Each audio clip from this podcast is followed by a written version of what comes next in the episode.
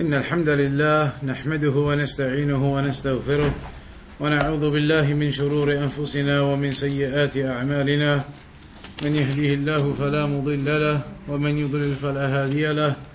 وأشهد أن لا إله إلا الله وحده لا شريك له. وأشهد أن محمدا عبده ورسوله.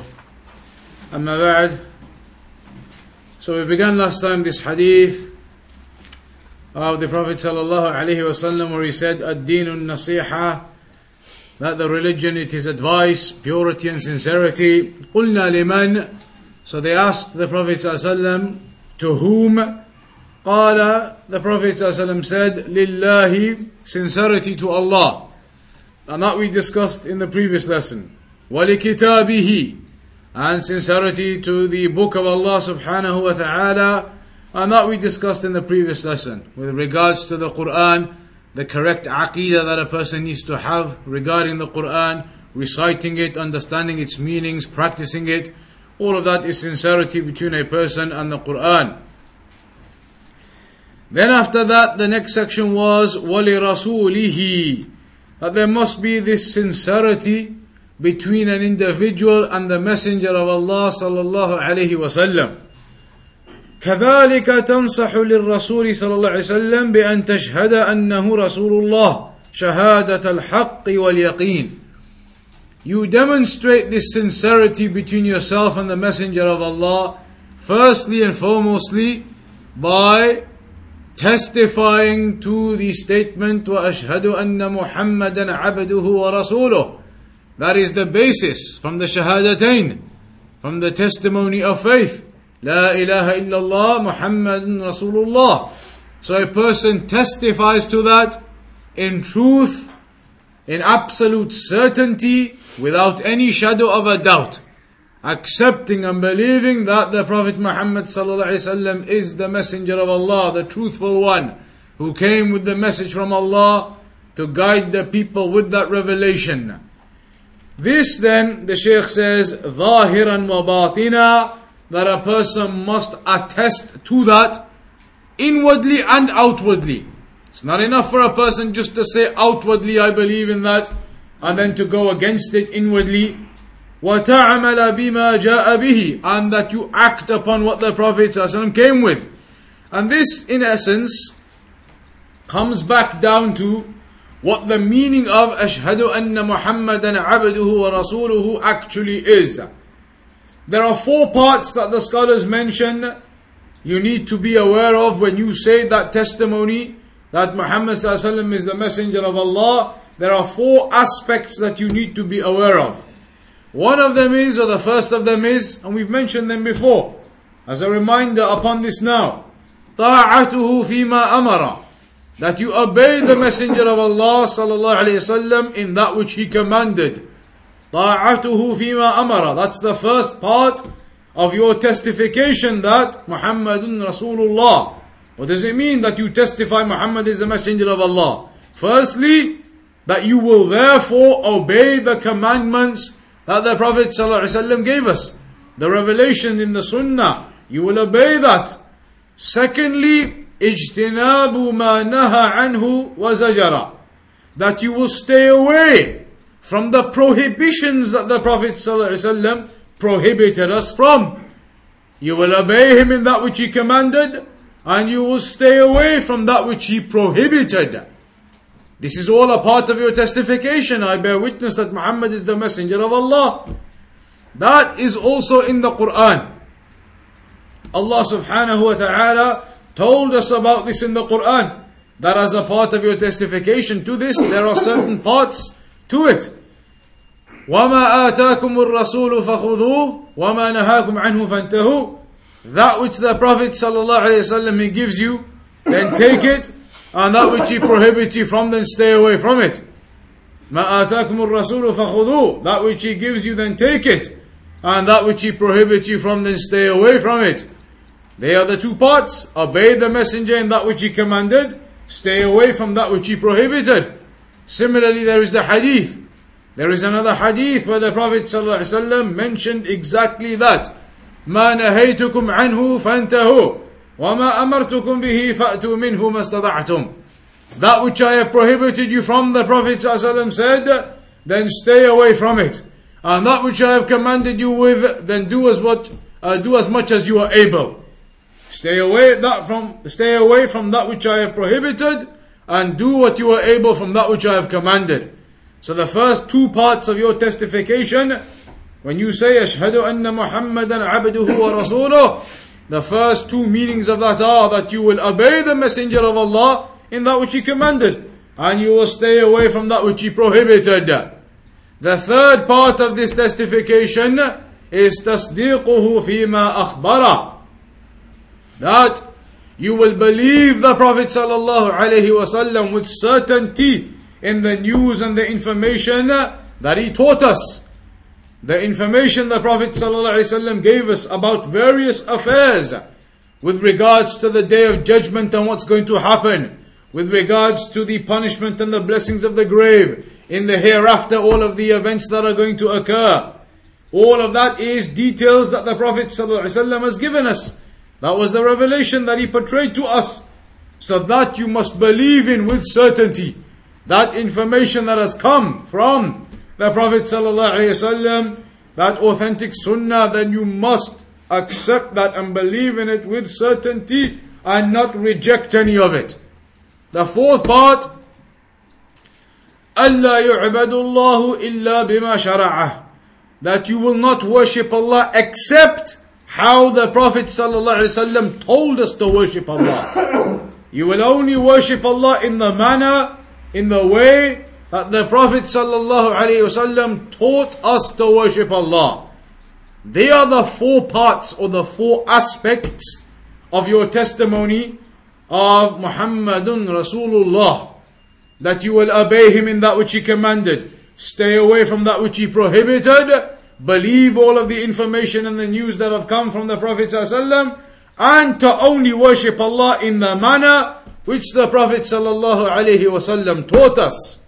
That is what you mean when you say, Ashhadu anna Muhammadan abduhu wa rasuluh.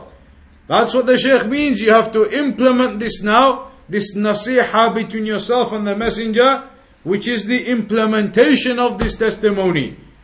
Inwardly and outwardly, believing in that and acting upon it. Then on top of that, when you say Ashhadu anna Muhammadan wa rasuluhu, that the Messenger of Allah is the slave of Allah and the Messenger of Allah. Muhammad sallam is the slave of Allah and the Messenger of Allah. That's the testimony. Anna Muhammadan abduhu wa rasuluhu. That testimony is a testimony of aqidah within it. It, it, it is the testimony of Ahlul Sunnah, which opposes the extreme groups. Some extreme groups, they go over and above the right of the Prophet ﷺ. More than what the Prophet ﷺ told us to do. More than what Allah commanded us to do. They go beyond. So they begin to say things which are not established in the Quran and the Sunnah. They begin to say from their interpretations that the Salaf never had these interpretations.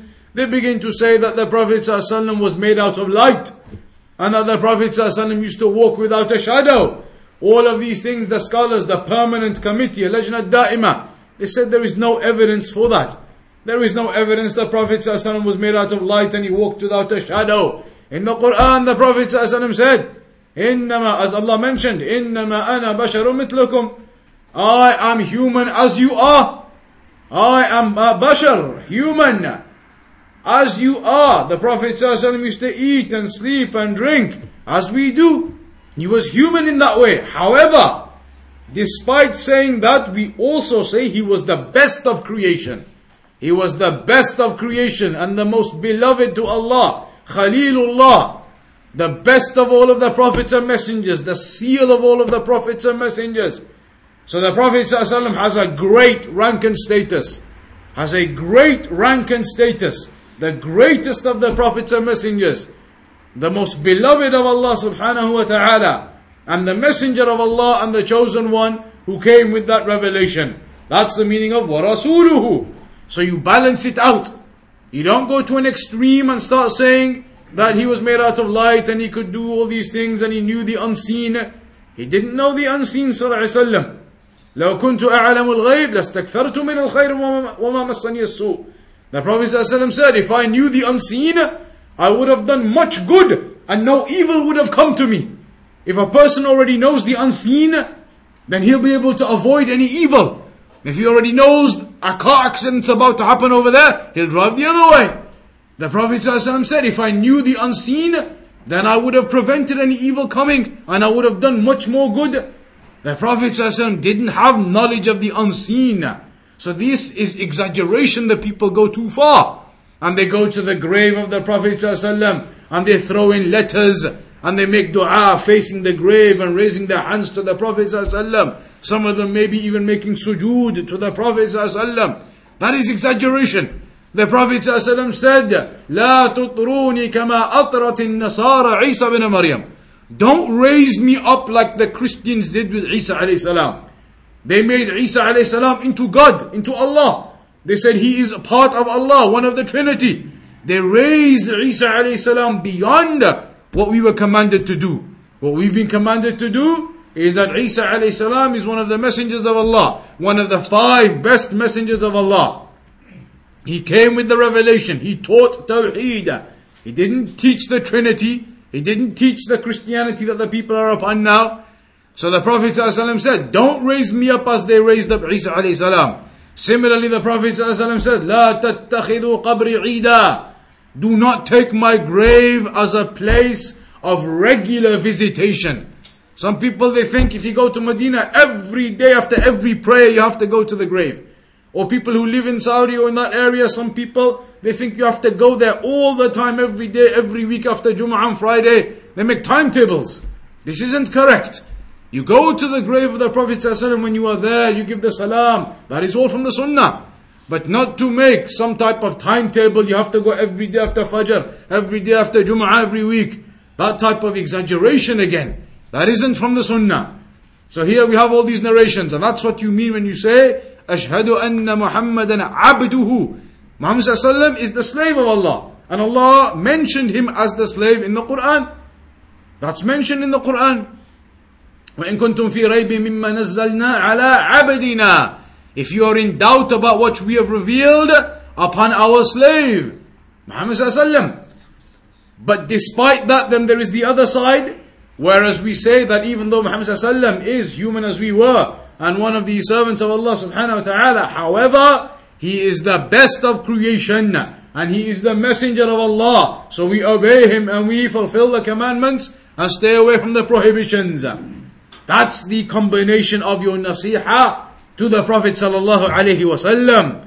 So the Sheikh says here now, ليس المراد مجرد حفظ الأحاديث دون فهم معانيها بل لا بد أن تفهم المعاني من أجل أن تعمل بها So it's not just about learning the hadith of the Prophet ﷺ, it's about learning them and acting upon them, understanding their meanings. لأنه لا يمكن أنك تعمل بها وأنت لا تعرف معانيها because it's not possible you can act upon the hadith of the Prophet ﷺ if you don't know the meanings. So, you should bear this in mind with regards to the nasiha between yourself and the Messenger of Allah. That you fulfill the obligations, stay away from the prohibitions. And that means staying away from bid'ah, staying away from innovations. من أحدث في أمرنا هذا ما ليس منه فهو رد. The Prophet ﷺ said, whoever innovates anything or brings about something new which is not from our affair, not from our religion, then it will be thrown back onto him, rejected upon that person. So all of this is from the nasiha between yourself and the Messenger of Allah sallallahu alayhi wasallam, sticking to the sunnah and clinging onto it. That is why the scholars wrote those books, Usul Sunnah of Imam Ahmad, where he spoke about clinging to the sunnah, clinging to the sahaba, this is the foundations. So that is your nasiha between yourself and the Prophet sallallahu alaihi wasallam. Then after that, وَلِأَئِمَّةِ الْمُسْلِمِينَ And to those who are in authority over the Muslims. Those who are in authority over the Muslims. وَلِأَئِمَّةِ الْمُسْلِمِينَ the leaders of the Muslims, and this is an affair that many of the people are confused about, many of the people become emotional about when they see that a ruler isn't ruling properly, perhaps, or that there is some type of injustice occurring. So the people, they rise up and they want to do demonstrations and they want to do revolutions and they want to gather armies to fight and all types of bloodshed occurs then this is not the methodology of Ahl Sunnah, these demonstrations and riots and revolts and going out into uh, uh, uh, the embassies. All of this type of way is not the way of the Sunnah. Rather, before they even get to that stage, a person should look at his own state of affairs. Why is it that they are in a state that the ruler perhaps isn't being just with them, or the ruler is perhaps doing something that they think isn't justice to them? They should look at themselves. Are they a group of people? Are they a nation who are practicing the Quran and the Sunnah? Or have they themselves left the Quran and Sunnah? You will find the people themselves are distanced from the Quran and the Sunnah, yet they speak about the ruler is in, uh, evil and unjust to us. What about themselves having left and abandoned the Quran and Sunnah? Do they think they will get honor and power through abandoning the Quran and Sunnah? Rather, they will get honor and power and unity and strength and a righteous ruler and all of the affairs through clinging and sticking to the Quran and Sunnah. There is a narration. يُوَلَّى عَلَيْكُمْ كَمَا تَكُونُوا There's a narration that you will get a ruler suitable to yourselves. You will get your ruler suitable to yourselves. So if you are evil and unjust and you leave the Quran and the Sunnah and you are upon bid'ah and innovation and shirk, then do not be surprised if you have a ruler that behaves towards you in that way. ظهر الفساد في البر والبحر بما كسبت أيدي الناس The corruption has come upon the earth and the sea because of what the hands of the people have earned for themselves. So before a person sits there screaming and shouting about the rulers, the rulers do this, the rulers do that, like you see the Hizb tahrir and the Muhajirun and all these takfiris. Before you see them doing all of that type of stuff. Anjem Choudary and Abu Hamza and Abu Qatada, Umar Bakri, all these people screaming and shouting about the rulers and we have to do this and we have to do that and we have to attack. They themselves, look at them. Are they practicing the Quran and the Sunnah as it was revealed? You look at the Hizb Tahrir, how they walk around in the streets. Half of them wearing gold medallions. This is what the scholars used to mention. They used to say there are people in some of these countries, they scream for jihad, jihad and they haven't got a clue what it is. They are takfiris. They're wearing gold medallions with a cigarette in their mouth saying, yes, yes, we have to fight, we have to fight. The scholar said, look at them. You need to practice the Quran and Sunnah yourself properly. Sort out your own household, your family, your society. Bring them back to the teachings of the Prophet ﷺ before you sit there screaming and shouting the ruler this, the ruler that. We have to go to the embassy, we have to go do demonstrations. So here, that's why one of the Salaf used to say, Look at this. Look at the way of the Salaf compared to what people do now. One of the Salaf, he mentioned that if he had a dua that would be accepted, if he knew that there was one dua that would be accepted, Al-Fudayl ibn Iyad, Al-Fudayl ibn Iyad, he said, يقول لو علمت أن لي دعوة مستجابة He said, if I knew I had one dua that was definitely going to be accepted, I knew it was going to be accepted. Who would he make it for? Most people nowadays, they would make it for themselves, their family, for wealth, property, whatever. Al-Fudayl ibn Iyad says, if I knew I had one dua that would definitely be answered, لَصَرَفْتُهَا لِلسُّلْطَانِ He said, I would make it for the ruler. I would make dua that Allah makes the ruler upright and just and proper. Why? Because if the ruler is rectified, and you make dua for the ruler, imagine the 10 million people, 20 million in the country making dua for the ruler. And that dua is accepted and the ruler becomes upright and just and Islamic and proper, then that means the whole country will be run in the proper way. He will run the whole country in the proper way, on the Islamic way. So this is how the Salaf they were. Make dua for the ruler that Allah corrects him. Not to go out screaming and shouting, we want to go and do demonstrations, we want to go stand outside the embassy in London. All of these things that they speak about, and this is from the methodology of the takfiris. So a person, he needs to understand the aqidah of Ahl Sunnah when it comes to the rulers and how we behave with them.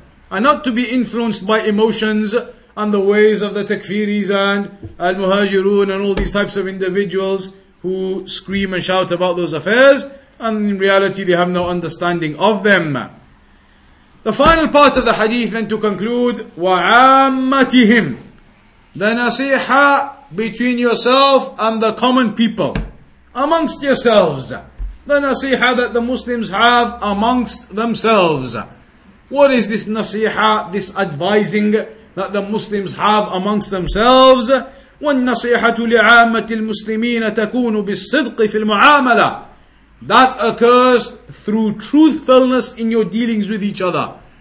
That the people they behave with each other with truthfulness, not with deception to each other or treachery or cheating or lying or backbiting or slandering. Rather, the Muslims behave with each other upon justice and uprightness and with truth in their dealings with each other.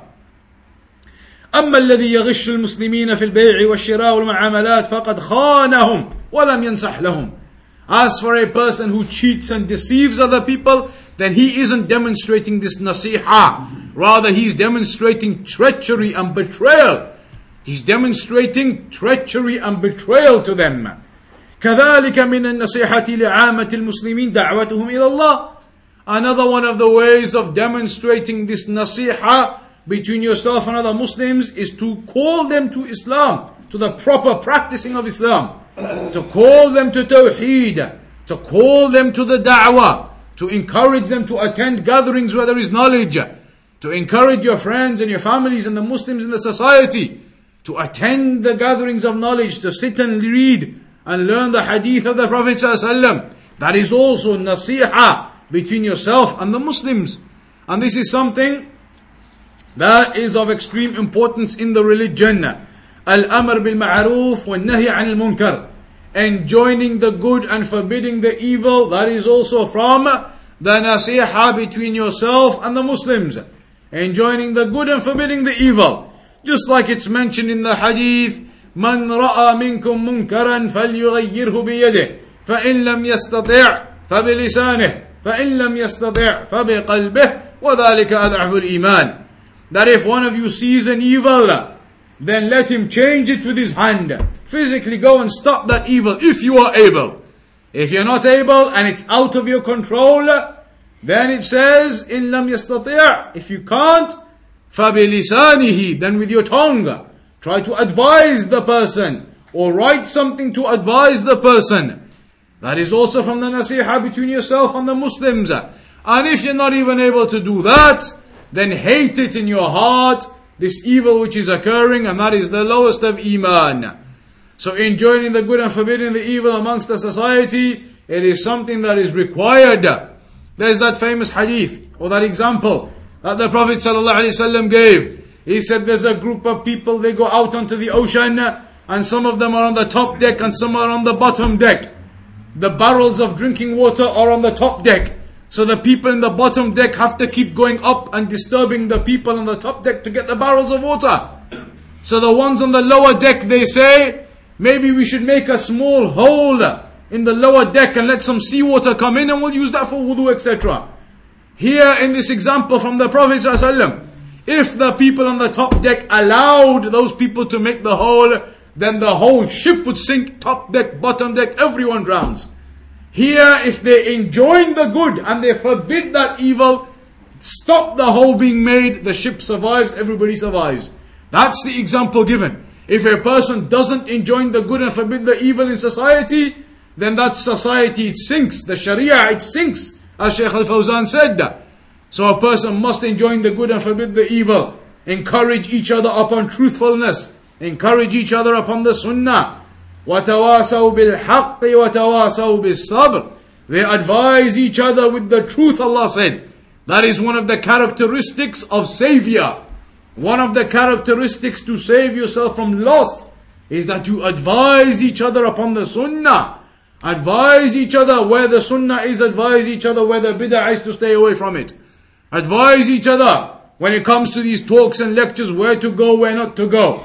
There are people maybe giving lectures there upon Sufi ways, teaching the people to go and prostrate to graves. There are lectures being given with other people who are innovators and deviants, calling to cooperation with the people of innovation, calling to all types of other affairs. Their own scholars perhaps refute some of them, they still have the conferences, like GLM at the moment now in Birmingham. So avoid these affairs and advise each other upon truth, where to go to seek that knowledge and where to avoid. And that is as Allah said, قُوا أَنفُسَكُمْ وَأَهْلِيكُمْ نَارًا Protect yourselves and your families from the fire. One of the ways is to make sure that you're taking the knowledge from the right sources. So this is the final part that's mentioned in the hadith. That a person has the sincerity between himself and the other Muslims. Has the sincerity between himself and the other believers by advising and counseling in the proper and correct manner. So we'll conclude upon that point now briefly. That's the end of this particular hadith.